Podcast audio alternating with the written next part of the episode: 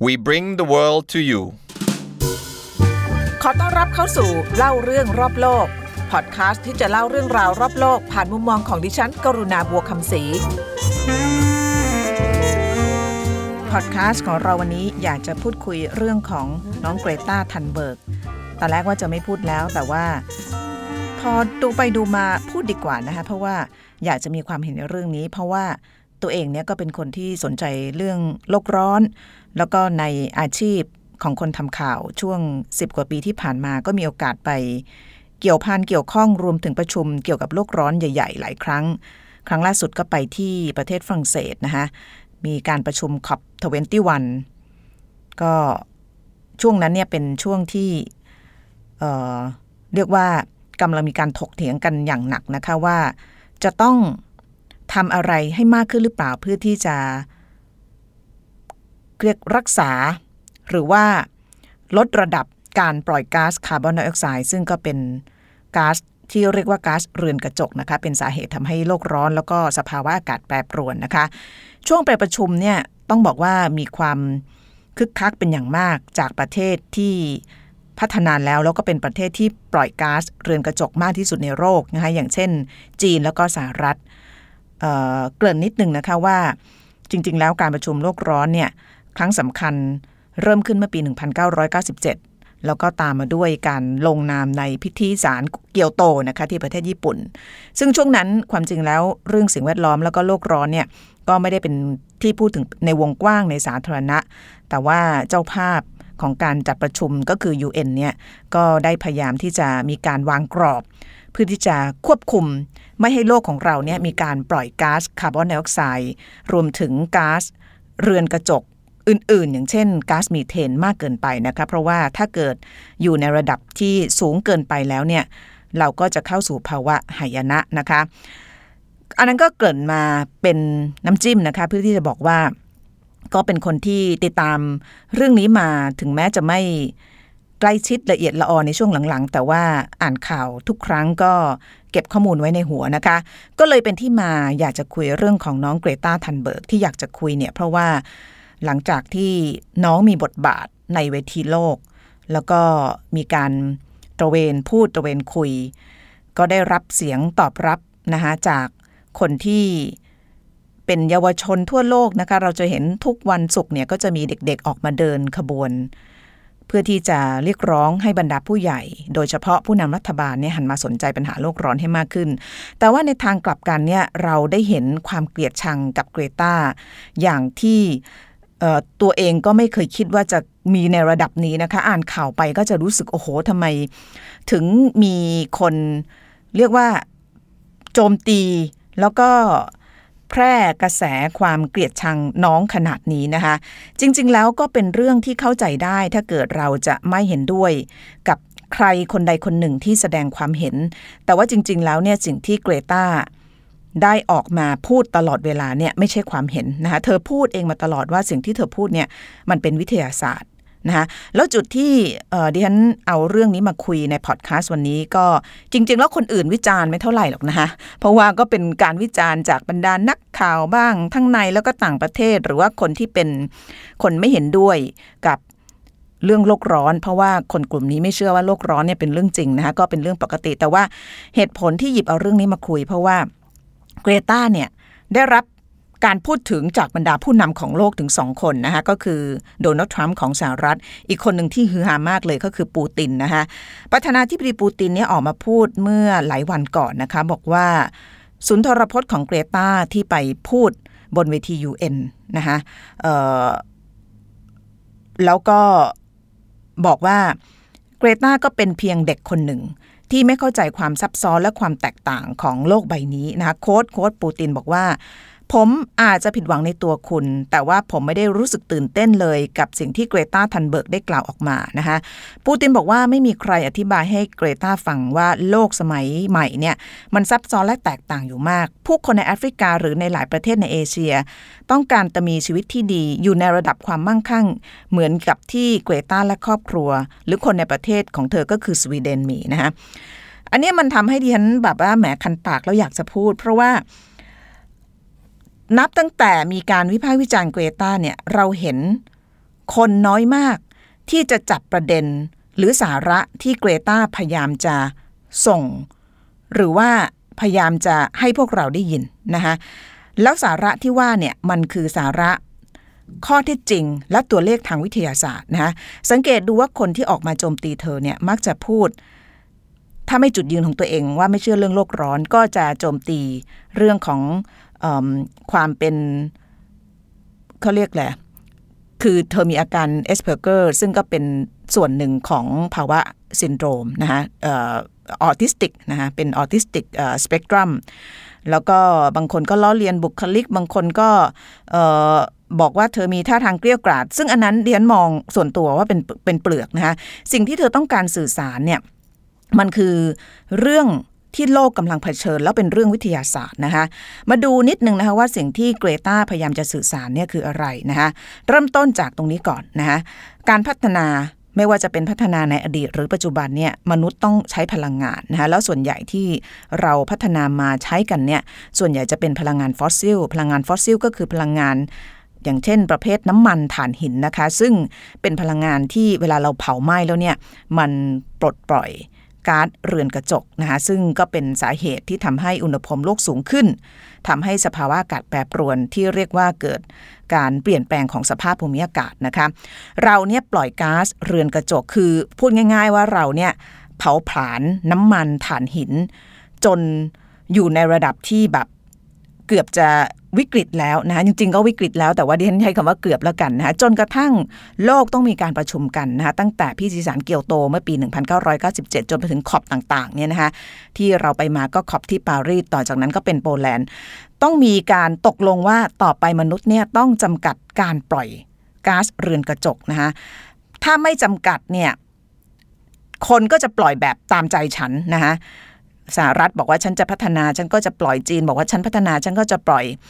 ในจีเรียบอกว่าฉันกำลังพัฒนาฉันก็จะปล่อยเพราะว่าฉันก็ยังต้องพัฒนาประเทศอยู่นะคะก็มีการตกลงกันนะคะตอนที่ดิฉันไปขอบทเวนตี้วันที่ฝรั่งเศสเมื่อ 3-4 ปีก่อนเนี่ยนะคะตอนนั้นผู้นำของโลกเนี่ยไม่มีใครค้านเลยนะ ตกลงกันว่าจะจำกัดไม่ให้อุณหภูมิโลกเนี่ยสูงไม่เกิน 1.5 องศาเซลเซียสก่อนยุคปฏิวัติอุตสาหกรรมนะคะ ดูตัวเลขนี้ดีกว่า เพราะว่าไม่งั้นเนี่ยเราจะงง ก่อนยุคปฏิวัติอุตสาหกรรมเนี่ยความเข้มข้นเฉลี่ยของคาร์บอนไดออกไซด์ในบรรยากาศโลกของเราเนี่ยอยู่ที่ประมาณ 280 ส่วนต่อล้านส่วน เรียกง่ายๆว่า 280 ppm แล้วกันนะคะเป็นเทอมทางวิทยาศาสตร์นะคะปัจจุบันนะคะปัจจุบันก่อนปฏิวัติอุตสาหกรรมอยู่ที่ 280 ปัจจุบันอยู่ที่ 411 แล้วจุดไหนที่เรียกว่าจุดอันตราย นักวิทยาศาสตร์ตั้ง เขาเรียกมายสเตนนะคะ จุดแรกก็คือถ้าเกิดเราขึ้นไป 500 เมื่อไหร่เนี่ย500 สิ่งที่จะเกิดขึ้นเดี๋ยวมาเล่าให้ฟังว่าถ้าเกิดเราไปถึงตัวเลข 500เนี่ยมันจะเกิดอะไรขึ้น แต่ว่าตอนนี้เราอยู่ที่ 411 เพราะฉะนั้นก็เลยเป็นที่มาของการตกลงกันว่า ต่อไปเนี่ยเราจะต้องจำกัดการปล่อยแล้ว การกำจัดการปล่อยเนี่ยก็ต้องมีการวางเป้าหมายใช่ไหมคะเป็นที่มาของการตั้งสิ่งที่เรียกว่างบประมาณคาร์บอน หรือว่า carbon budget ซึ่งเป็นคำที่เกรตาเนี่ย ใช้บ่อยมากในที่ประชุมหรือว่าไปพูดที่ไหน เธอจะพูดถึงคำนี้ตลอดเวลาก็คือ carbon budget นะคะ carbon budget คืออะไร budget ก็คืองบประมาณนะคะ carbon budget ก็คืองบประมาณคาร์บอนอะพูดง่ายๆ เหมือนกับงบประมาณรัฐบาลเนี่ย ปีนี้เรามี say วันหนึ่งล้านนะคะ เพราะฉะนั้นเราจะต้องใช้เงินหนึ่งล้านเนี่ย ให้อยู่ในกรอบนี้ เพราะถ้าเกิดเราใช้มากกว่า 1 ล้านแปลว่าเราใช้เงินเกินตัวเราก็จะเป็นหนี้เหมือนเราเนี่ยสมมติเรามีเงินเดือน 20,000ใช่ไหมงบประมาณที่เราจะใช้เราเก็บ 5,000 เรามีงบประมาณใช้ในเรื่องส่วนตัวเรื่องของค่าเช่าบ้าน 1 5ื่นเราใช้เกิน 1 5ื่นเมื่อไหร่แสดงว่าเราอยู่ในภาวะวิกฤตนะเราไม่สามารถที่จะทำอย่างนี้ต่อไปได้เรื่อยๆ เพราะว่าเราจะเป็นหนี้ก็เจ้าหนี้จะมาทวงแล้วก็จะเครียดนะคะเพราะนั้นนี่คือคำจำกัดความของคำว่า carbon budget นะคะโลกเนี่ยตั้ง carbon budget หมายความว่าเออมีอยู่เท่านี้แล้วห้ามปล่อยเกิน ถ้าปล่อยเกินเนี่ย you จะเจ๊ง you จะเจอหายนะนะคะงบประมาณคาร์บอนที่เรามีถ้าเอาตามรายงานของคณะกรรมการระหว่างรัฐบาลว่าด้วยการเปลี่ยนแปลงสภาพภูมิอากาศหรือว่า IPCC ซึ่งเป็นศูนย์รวมของนักวิทยาศาสตร์ที่สนใจเรื่องโลกร้อนทั่วโลก หลายพันคนมารวมตัวกัน แล้วก็นั่งศึกษากันเนี่ยนะไม่ได้สังกัดหน่วยงานใดหน่วยงานหนึ่ง ไม่ได้สังกัดประเทศใดเลย แต่ว่าเป็นนักวิทยาศาสตร์ที่ทำงานให้โลกเนี่ยนะคะกว่า 3,000 คนเนี่ยเขาออกรายงานทุก ๆ 3 4 5 ปีเนี่ยรายงานล่าสุดที่เขาออกมาเนี่ยงบประมาณคาร์บอนที่เรามีอยู่เนี่ยนะคะ1มกราคม 2018 ปีที่แล้วเนี่ยเราเหลืองบประมาณคาร์บอนที่ปล่อยได้ รวมทั้งโลกอยู่ที่ประมาณ 420 กิกะตัน นะคะใช้คำนี้ 420 กิกะตัน IPCC บอกว่าโดยเฉลี่ยเนี่ยโลกเราปล่อยคาร์บอนปีละ 42 กิกะตัน ถ้าเรามีอยู่ 420 กิกะตัน เมื่อวันที่ 1 มกราปี 2018 ย้อนกลับไปนะ ย้อนกลับไปปีที่แล้ว 1 มกราตอนนั้นเนี่ย IPCC บอกว่าเราจะมีคาร์บอนให้เหลือปล่อยเพียงแค่ 10 ปี แต่พอมาถึงปี 19เนี่ยเราเหลือแค่ 8 ปี คือเราใช้ล่วงหน้าไปแล้ว 2 ปีนึกออกมะ นี่คือสิ่งที่เกรตาเนี่ยพยายามพูดมาตลอดนะ carbon budget แล้วก็ปริมาณคาร์บอนที่เหลือที่จะปล่อยได้ ตอนนี้เนี่ยถ้าเราใช้ใน rate หรืออัตราเนี่ย carbon budget หรือว่างบประมาณคาร์บอนเราจะหมดในอีก 8 ปีข้างหน้านะคะ ถ้าเราใช้คาร์บอนหมดอะไรจะเกิดขึ้นนะคะความเข้มข้นเฉลี่ยของคาร์บอนไดออกไซด์ที่มันอยู่ในอากาศที่เราปล่อยไปเนี่ยมันจะขึ้นเป็น 500 ppm จำตัวเลขตัวแรกได้ไหมคะตอนนี้เราอยู่ที่ 411 ถ้าเราใช้คาร์บอนหมดเนี่ยเราจะขึ้นไป 500 พอถึง 500เนี่ยนักวิทยาศาสตร์หลายคนบอกนะคะว่าเราจะถึงจุดที่เรียกว่า the point of no return ก็คือจุดที่โลกไม่สามารถจะหวนกลับมาเป็นแบบเดิมได้อีกนะคะ ปรากฏการที่จะเกิดขึ้นเกี่ยวกับโลกของเราเนี่ยอันนี้ไม่ได้พูดลอยๆนะคะดิฉันเอารายงานของ World Economic Forum มายกให้ 2-3 อย่างนะคะ ถ้าเรามีปริมาณคาร์บอน 500 ppm ในอากาศ ตอนนี้มี 411 นะคะ เราจะ ต้องเผชิญกับอะไรบ้าง อันแรกเลยก็คือการหายไปของแผ่นน้ำแข็งถาวร ที่เรียกว่า permafrost นะคะซึ่งแผ่นน้ำแข็งเนี่ยเป็นส่วนที่ปกคลุมพื้นผิวโลก 1 ใน5นะคะซึ่งตัวนี้กำลังละลายอย่างรวดเร็ว อะไรจะเกิดขึ้นถ้าเกิด permafrost มันละลายไปอย่างรวดเร็ว หรือหายไปนะคะมันเยอะมากสาธยายไม่หมดแต่ว่าเอาสองสาอย่างนะคะ สิ่งที่จะเกิดขึ้นคือใต้พื้นผิวน้ำแข็งที่มัน ทับถมกันเป็นพันพันล้านปีเนี่ยมันมีก๊าซมีเทนจำนวนมาก ถ้าเกิดน้ำแข็งหรือว่าแผ่นน้ำแข็งถาวรที่มันเเคยปกคลุมผืนดินมาละลายไปเนี่ยก๊าซมีเทนจำนวนมากมันจะถูกปล่อยออกมา ก๊าซมีเทนเป็นก๊าซตัวหนึ่งที่อยู่ในกลุ่มของก๊าซเรือนกระจก นั่นแปลว่า ถ้ามันถูกปล่อยออกมาเยอะแบบนั้นเนี่ยมันจะทำให้อัตราเร่งของโลกร้อนเนี่ยเพิ่มสูงขึ้นนะคะอีกอันหนึ่งที่มีการพูดเยอะก็คือ ถ้าเกิดแผ่นน้ำแข็งถาวรมันละลายไปเนี่ยไอ้พวก จุลินทรีย์ไวรัสแบคทีเรียที่มันเคยฝังอยู่ในพื้นน้ำแข็ง แล้วมันไม่ตายเนี่ยมันจะโผล่ขึ้นมาโรคใหม่ๆ จะเกิดขึ้นเยอะแยะมากมาย อันนี้มีงานวิทยาศาสตร์รองรับนะคะ อันที่สองที่จะมีผลถ้าเกิดเราไปถึง 500 ppm นะคะระดับน้ำทะเลที่สูงขึ้นนะคะก็ทานน้ำแข็งที่ละลายรวดเร็วเนี่ยมันจะทำให้ระดับน้ำทะเลสูงขึ้น จะเกิดภาวะเสี่ยงภัยพิบัตินะคะอากาศแปรปรวน กรุงเทพเนี่ยก็อยู่ริมชายฝั่งนะคะก็จะมีโอกาสที่ เราจะถูกน้ำท่วมนะฮะปกติก็ระบายไม่ทันอยู่แล้ว แต่ว่าว่าโลกร้อนนี่เนียนไม่อยากนึกถึงเลยนะ ตอนนี้ก็พยายามหาที่อยู่สูงๆนะคะอย่างแถวโคราชแถวเชียงใหม่แล้วนะคะไม่พูดเยอะพูดกันไปแล้วเยอะนะคะมีใครรู้เรื่องตรงนี้ค่อนข้างเยอะแล้วออนอกจากนั้นก็จะตามมาด้วยการล่มสลายของระบบนิเวศนะคะอุณหภูมิน้ำทะเลที่สูงขึ้นเนี่ยกำลังทำลายระบบนิเวศใต้ทะเลโดยเฉพาะแนวปะการัง ซึ่งก็เป็นเเขาเรียกแหล่งบ่มเพาะ